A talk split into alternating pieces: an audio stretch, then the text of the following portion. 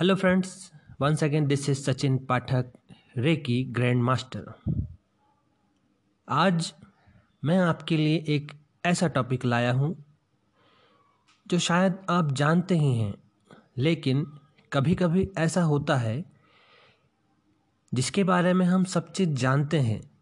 उसके पीछे ऐसी कई सारी बातें होती हैं, जो हमें बिल्कुल नहीं पता होती। तो चलिए आज मैं आपको एक आज के टॉपिक का नाम बता देता हूँ। आज का टॉपिक है इंट्रोडक्शन ऑफ़ वाटर आपको जल के बारे में मैं आज कुछ बताऊँगा। अब आप ये तो सोचेंगे ही कि जल के बारे में आपको सब कुछ तो पता है, लेकिन अगर इस सेशन को आप पूरा सुनेंगे जितने भी एपिसोड इसमें अपलोड हुए हैं, उसे अगर आप पूरा सुनेंगे, तब आपको एक ऐसी जानकारी मिलेगी जो शायद ही आपके पास होगी, या शायद ही किसी ने आपको बताया होगा, या शायद ही आपने कहीं पढ़ा होगा। सबसे पहले तो मैं आपको बता दूँ, पानी को जल, नीर, ये भी कहते हैं, जो कि हिंदी का शब्दावली है, और अलग अलग प्रदेश में अलग अलग नाम से कहा जा सकता है। तो जल एक बहुत ही महत्वपूर्ण तत्व है इस धरती का। इसके बिना जीवन संभव ही नहीं था। इस तत्व की प्रकृति हज़ारों, लाखों सालों से अब तक ज्यों की त्यों बनी हुई है। इसका मतलब यह है कि जो जल आज हम जैसा देख रहे हैं, यह जल लाखों साल पहले भी ठीक ऐसी ही अवस्था में मौजूद था। बाकी सारी चीज़ें आज बदल चुकी है। जो आज जैसी दिख रही है, वो शायद ही हज़ारों साल पहले वैसी ही होगी। बट जल जो तत्व है, यह तत्व आज जैसा है, ठीक वैसा ही आज से लाखों साल पहले भी ऐसा ही था।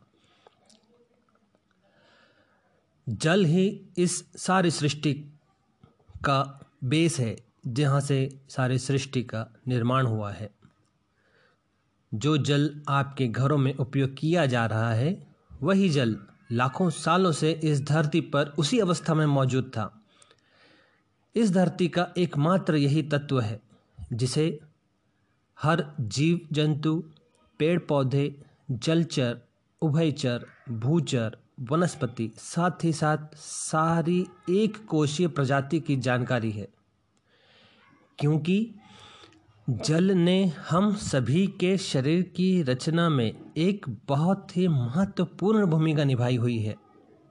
या यूँ कहो कि हमारे जीवन बनने की शुरुआत इस जल के भीतर ही हुई है। जिस प्रकार यदि आपके सामने कुछ निर्माण कार्य हो रहा हो, जिसके आप साक्षी हों तब आपको उस कार्य की एक एक खासियत कहो या कुछ खामियाँ हो, वो सभी कुछ पता होती है।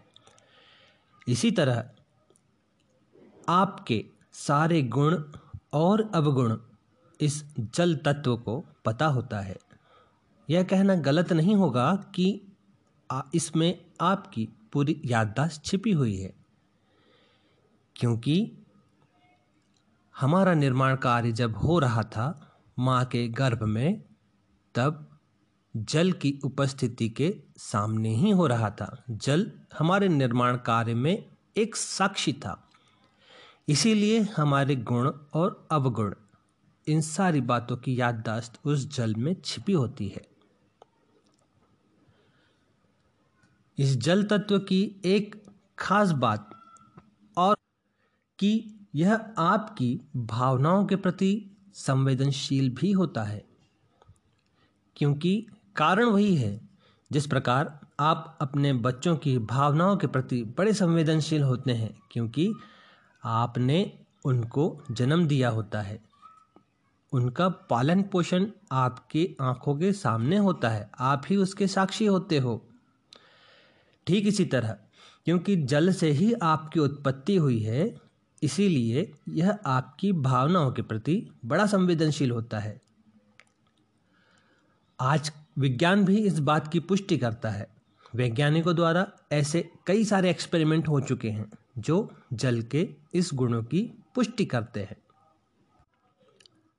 अब यदि आपको यह पता चल ही गया है कि जल हमारी भावनाओं के प्रति बड़ा संवेदनशील होता है तो आप इस जल को उस तरह का दर्जा देना शुरू करें, जैसे कि यह आपका भगवान हो।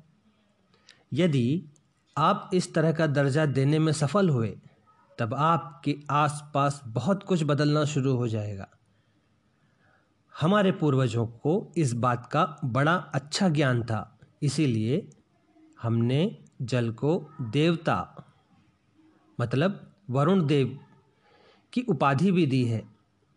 और इसीलिए हम उनकी पूजा आराधना भी करते हैं। और तब से लेकर आज तक हम किसी न किसी माध्यम से, भले ही अनजाने में ही सही, इस काम को कर रहे हैं। क्योंकि हमारे पूर्वजों को ये ज्ञान हो चुका था कि जल हमारी भावनाओं के प्रति बड़ा ही संवेदनशील होता है।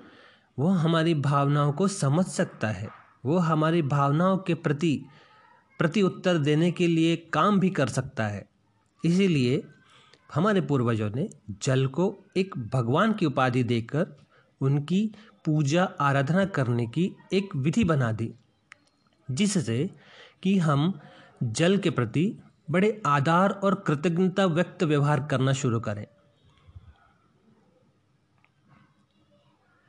यदि आप सचेत रहकर और इसकी पूरी प्रोसेस जानकर इस प्रक्रिया को करेंगे तो इसका रिज़ल्ट आपको चौंका देने वाला मिलेगा।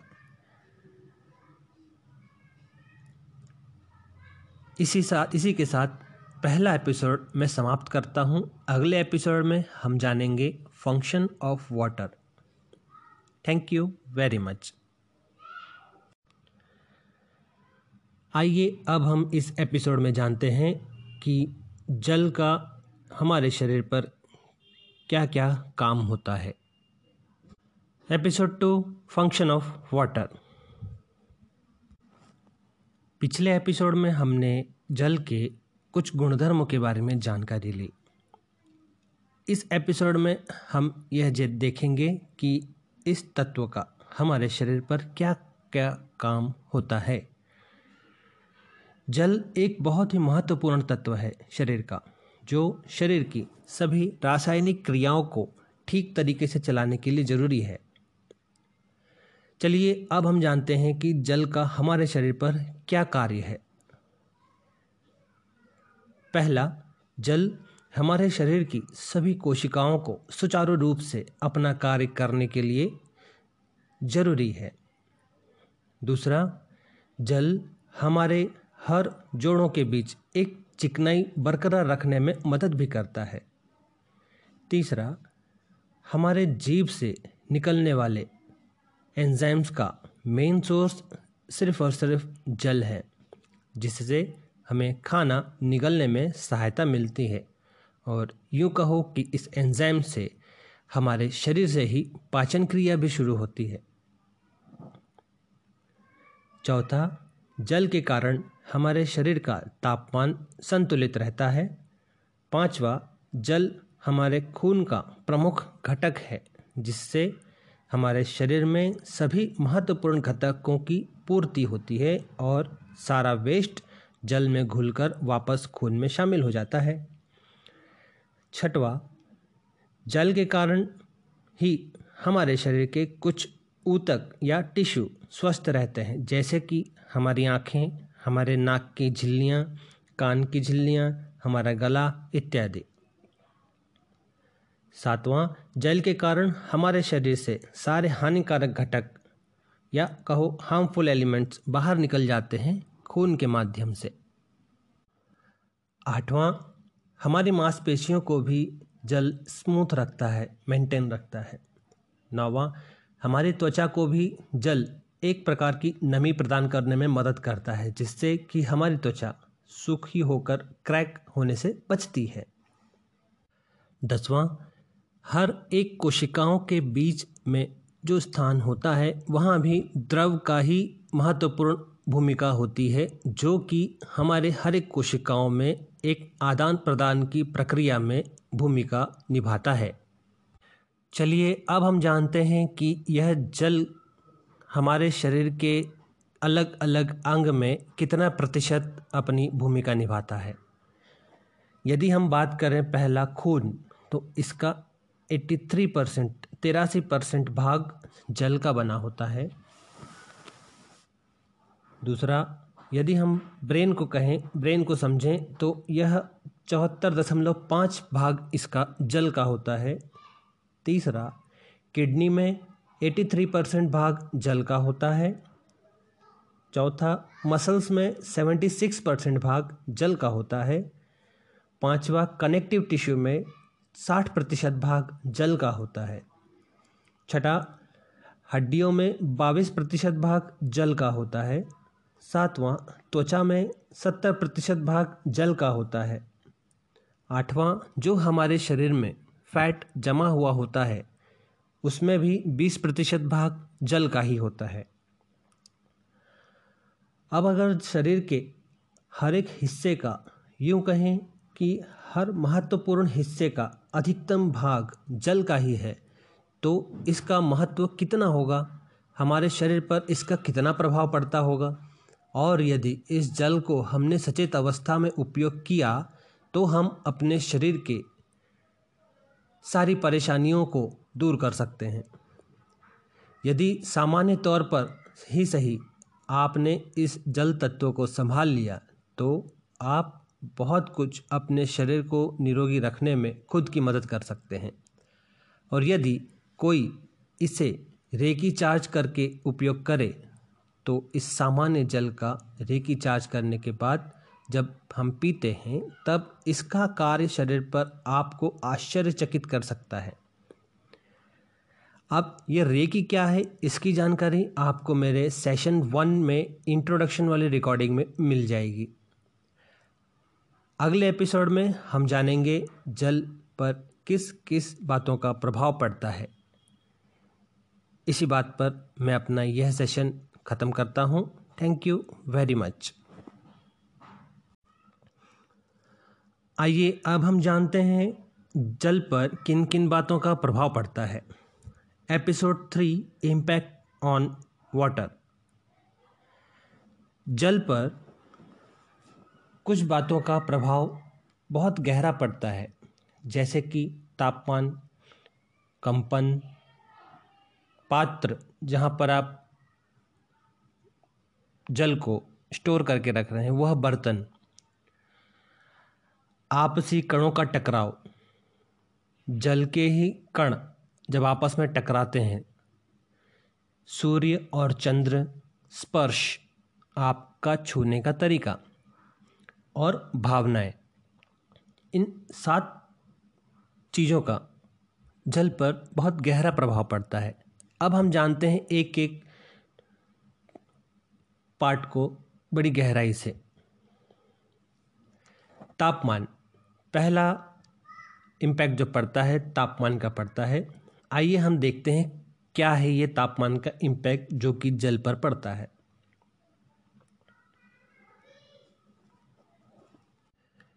तापमान का जल के ऊपर एक विशेष प्रभाव पड़ता है। प्रकृति के विरुद्ध भी तापमान का प्रभाव जल पर पड़ता है। जिस प्रकार हमें मालूम है कि जब किसी द्रव का तापमान कम कर दिया जाता है तो उस द्रव का घनत्व बढ़ जाता है। लेकिन जल पर इसका प्रभाव ठीक उल्टा पड़ता है। जल का तापमान चार डिग्री सेल्सियस से कम होने पर जल द्रव अवस्था से ठोस अवस्था में बदलने शुरू हो जाता है। लेकिन बर्फ़ बनने के बाद जल का घनत्व और कम हो जाता है। यह जल की सतह पर तैरता है। यह एक विशेष गुण है जल का। यदि जल का तापमान निन्यानवे डिग्री कर दिया जाए या निन्यानवे डिग्री तक ले जाए तो यह गैस अवस्था में पहुँच जाता है। आपको जानकर यह हैरानी होगी, भले ही आपको पता हो, लेकिन पृथ्वी पर मात्र जल ही एक ऐसा तत्व है जिसे आप इन तीनों भौतिक अवस्था में देख सकते हैं। अन्यथा आप किसी भी तत्व को तीनों ही भौतिक अवस्था में आप इस पृथ्वी पर नहीं देख सकते। अब हम दूसरे पॉइंट पर चलते हैं। ध्वनि या कंपन का जल पर क्या प्रभाव पड़ता है? जल पर ध्वनि या कंपन का भी प्रभाव पड़ता है। जब ध्वनि की तरंगें पानी में प्रवेश करती हैं, तब यह तरंगों को काफ़ी लंबे समय तक अपने आप में समाये रखता है और उन तरंगों का प्रभाव जल पर काफ़ी लंबे समय तक कायम रहता है। यह कंपन या ध्वनियाँ जल के आणविक स्तर पर असर करती है। इन ध्वनियों का सकारात्मक और नकारात्मक दोनों ही प्रभाव जल पर पड़ता है।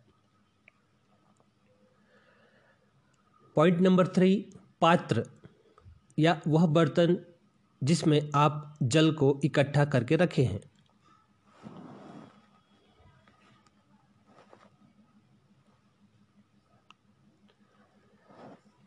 जिस बर्तन में आप जल को रखते हैं, उस पर भी जल का प्रभाव पड़ता है। यदि जल को धातु के बर्तन में रखा जाए तो उसकी प्रकृति पर एक विशेष प्रभाव पड़ना शुरू हो जाता है। जल को जिस पात्र में रखो, कुछ समय बाद जल उस पात्र का आंशिक गुण अपने अंदर समा लेता है। उदाहरण, यदि आप जल को तांबे के बर्तन में रखो तो कुछ तांबे के तत्व का गुण पानी में समाविष्ट हो जाता है और उस जल के स्वाद में अंतर भी आ जाता है। यह हम सबने काफ़ी बार देखा है। कई बार हम करते भी थे या हो सकता है कि आज भी हम ये करते हों। तांबे के बर्तन में पानी पीना एक समय हमारी दिनचर्या का एक विशेष भाग था। और यदि आप जल को मिट्टी के बर्तन में रखें तो वह मिट्टी के तत्व को अपने अंदर समाविष्ट कर लेता है। और जल का स्वाद कुछ बदल जाता है। जिस प्रकार आज कल हम मिट्टी के बर्तन यानी मटके में हम पानी रख के पानी पीते हैं तो हमने यह अनुभव भी किया है कि बाल्टी में रखा हुआ पानी प्लास्टिक की बाल्टी हो या स्टील की बाल्टी हो, उसमें रखा हुआ पानी और मटके में रखे हुए पानी के स्वाद में ज़मीन आसमान का फ़र्क है। और ठीक उसी तरह तांबे के बर्तन में रखे हुए पानी का भी स्वाद बहुत अलग होता है। धातुओं में तांबा और मिट्टी, यह दो पात्र ही हमेशा जल को रखने के लिए सर्वोत्तम माने गए हैं, क्योंकि इन दोनों का हमारे शरीर पर बहुत अच्छा प्रभाव पड़ता है। आइए अब हम जानते हैं चौथा, जब जल के आपस के कणों में टकराव होता है तो उसका जल पर क्या प्रभाव पड़ता है?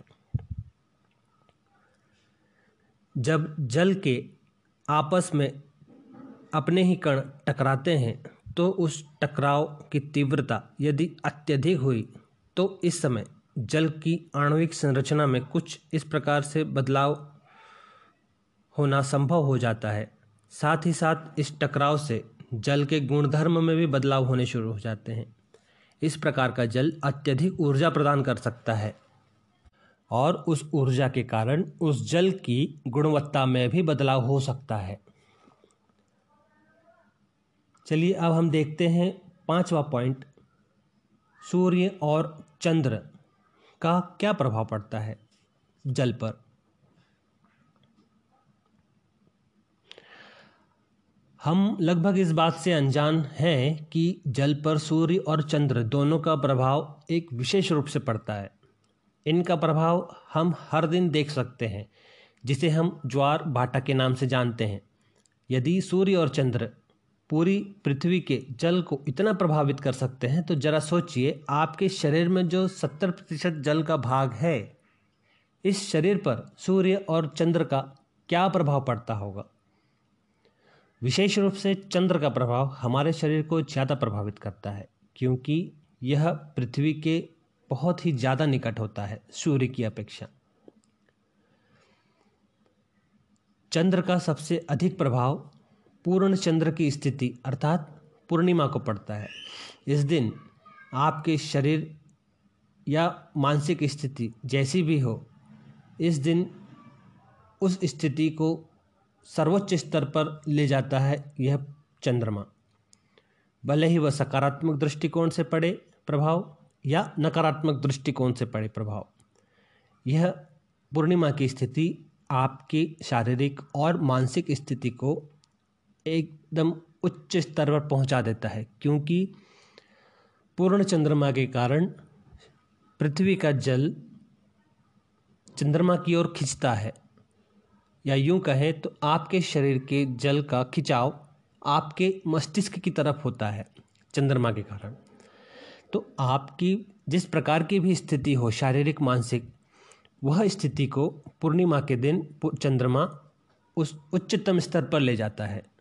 यदि आप प्रसन्न चित्त रहे तो आपकी प्रसन्नता में बढ़ोतरी हो जाएगी। यदि आप परेशान हैं, चिंता में हैं तो यही स्थिति आपकी एकदम चरम सीमा पर हो जाएगी।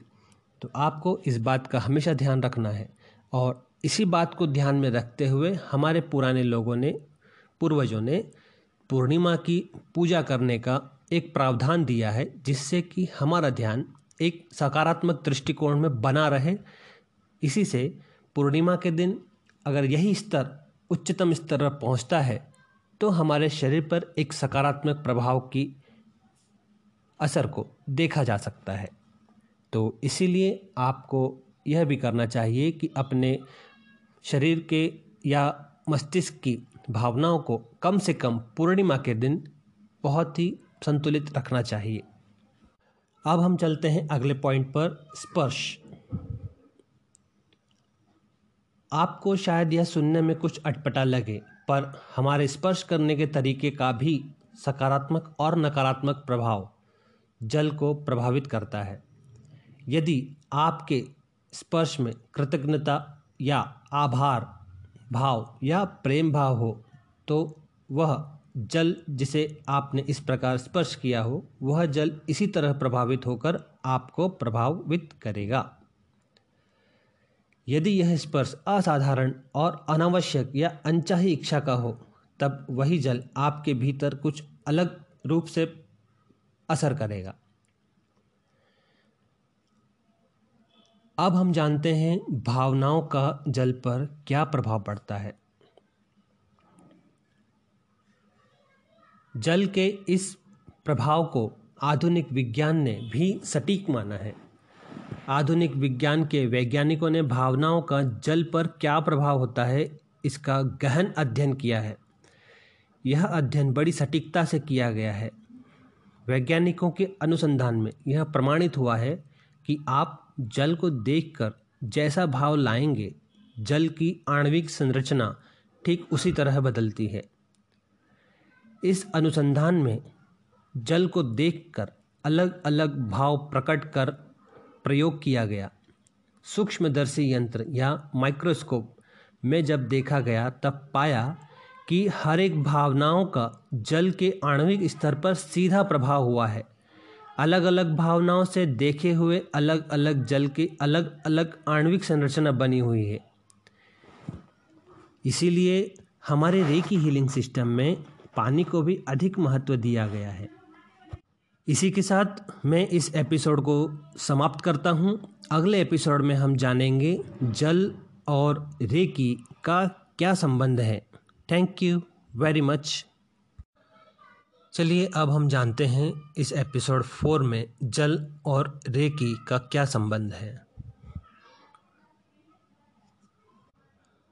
हमने पिछले तीनों एपिसोड में जल और जल से संबंधित कई सारी जानकारियाँ ले ली। चलिए, पहले हम सारे एपिसोड का संक्षिप्त में विवरण सुन लेते हैं।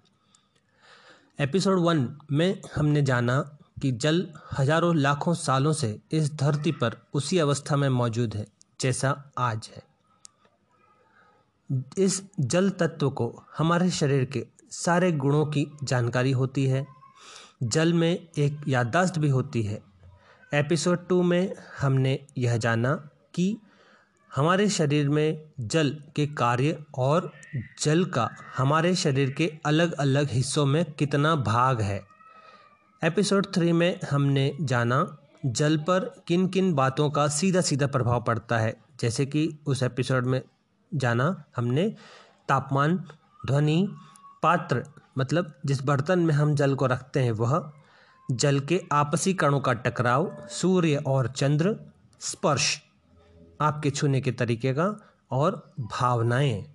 इन सारी बातों का जल पर सीधा सीधा प्रभाव पड़ता है। इन सारी बातों को हम तर्क लगा सकते हैं कि जल हर प्रकार की ऊर्जा को अपने अंदर ग्रहण कर सकने की क्षमता रखता है। ठीक उसी प्रकार रेकी अर्थात सर्वव्यापी जीवन शक्ति या कहो दूसरे शब्दों में प्राण शक्ति को भी जल अपने अंदर ग्रहण कर लेने की क्षमता रखता है। जिस प्रकार किसी भी तरह की ऊर्जा को ग्रहण करके जल अपने गुण धर्मों को ठीक उसी के अनुसार बदलने की क्षमता रखता है, ठीक उसी तरह रेकी ऊर्जा को भी ग्रहण करके अपने गुणधर्मों को जल बदल लेता है। क्योंकि हम पहले ही यह जान चुके हैं कि हमारे शरीर का किस भाग में, कितनी मात्रा में जल का भाग है। यह जानकारी हमने एपिसोड टू में ली। यह हमने निष्कर्ष निकाला कि हमारा शरीर का अधिकांश भाग जल से भरा हुआ है, या यूँ कहें कि शरीर का सत्तर से पचहत्तर परसेंट भाग सिर्फ़ और सिर्फ़ जल ही है।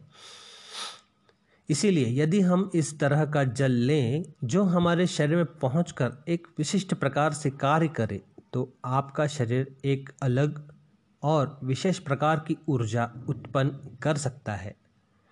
और यह ऊर्जा आपके आसपास सक्रिय रहेगी। साथ ही साथ आपके आसपास के वातावरण में इसका सीधा सीधा प्रभाव पड़ सकता है। यह ऊर्जा इसीलिए क्योंकि हमने पिछले एपिसोड में जाना कि यदि बहुत सारी चीज़ों का प्रभाव हमारे जल पर पड़ता है और वह जल हमारे शरीर में भी अवस्थ, उसी अवस्था में मौजूद है तो वह उसी तरह से कार्य करता है। यदि हम जल में रेकी की ऊर्जा भी समाविष्ट करें तो रेकी ऊर्जा एक खुद में ही प्राण शक्ति है, जो जीवन चलाने के लिए बहुत ही ज़रूरी है। यदि यह ऊर्जा जल में मिलकर जल के गुणधर्मों को बदल दे तो हमारे शरीर में इस प्रकार का जल एक असीमित ऊर्जा का निर्माण करने की क्षमता रखता है। बट समस्या यह है कि यह प्रोसेस से बहुत सारे लोग अनजान हैं। यह प्रोसेस बहुत कठिन नहीं है। बस बात इतनी सी है कि हम रेकी विद्या को अभी सीखे नहीं हैं। यदि आप रेकी विद्या सीखने के लिए उत्सुक हों तो मुझे व्हाट्सअप कर सकते हैं। मेरा व्हाट्सअप नंबर है eight zero eight zero zero six, two nine, two three या मुझे इसी पॉडकास्ट पर ऑडियो मैसेज भी भेज सकते हैं। रेकी से हम अपनी भावना, अपनी मानसिक स्थिति, अपने पारिवारिक रिलेशन अपने व्यावसायिक कंडीशन इस तरह की बहुत सारी चीज़ों पर हम सकारात्मक असर कर सकते हैं रेकी सीखने के बाद। और यदि यही शक्ति अगर आप जल में प्रवेश कर दें तो उस जल का एक बहुत ही अच्छा असर हमारे पूरे जीवन पर पड़ सकता है यदि आपने इसे ठीक तरह से जानकर किया तो। तो इसी जानकारी के साथ मैं अपना एपिसोड फोर और यह सेशन समाप्त करता हूँ। आपसे निवेदन है कि इस जानकारी का आप सही से इस्तेमाल करें क्योंकि यह कोई साधारण सी जानकारी नहीं है। हो सकता है कि आपको इसके बारे में कोई जानकारी भी ना हो। आज आपको यह जानकारी मिल गई है तो जो आपसे संभव हो, कम से कम आप उतना आज से ही शुरू कर सकते हैं। रही बात रेकी की तो रेकी सीखना आपके निर्णय के ऊपर है। मैंने अपना व्हाट्सअप नंबर भी दे चुका हूँ। और आप मुझे इसी ऑडियो इसी पोस्ट कार्ड पर भी ऑडियो मैसेज भेज सकते हैं। मैं वापस से अपना व्हाट्सअप नंबर रिपीट करता हूँ। Eight zero eight zero zero six two nine two three thank you very much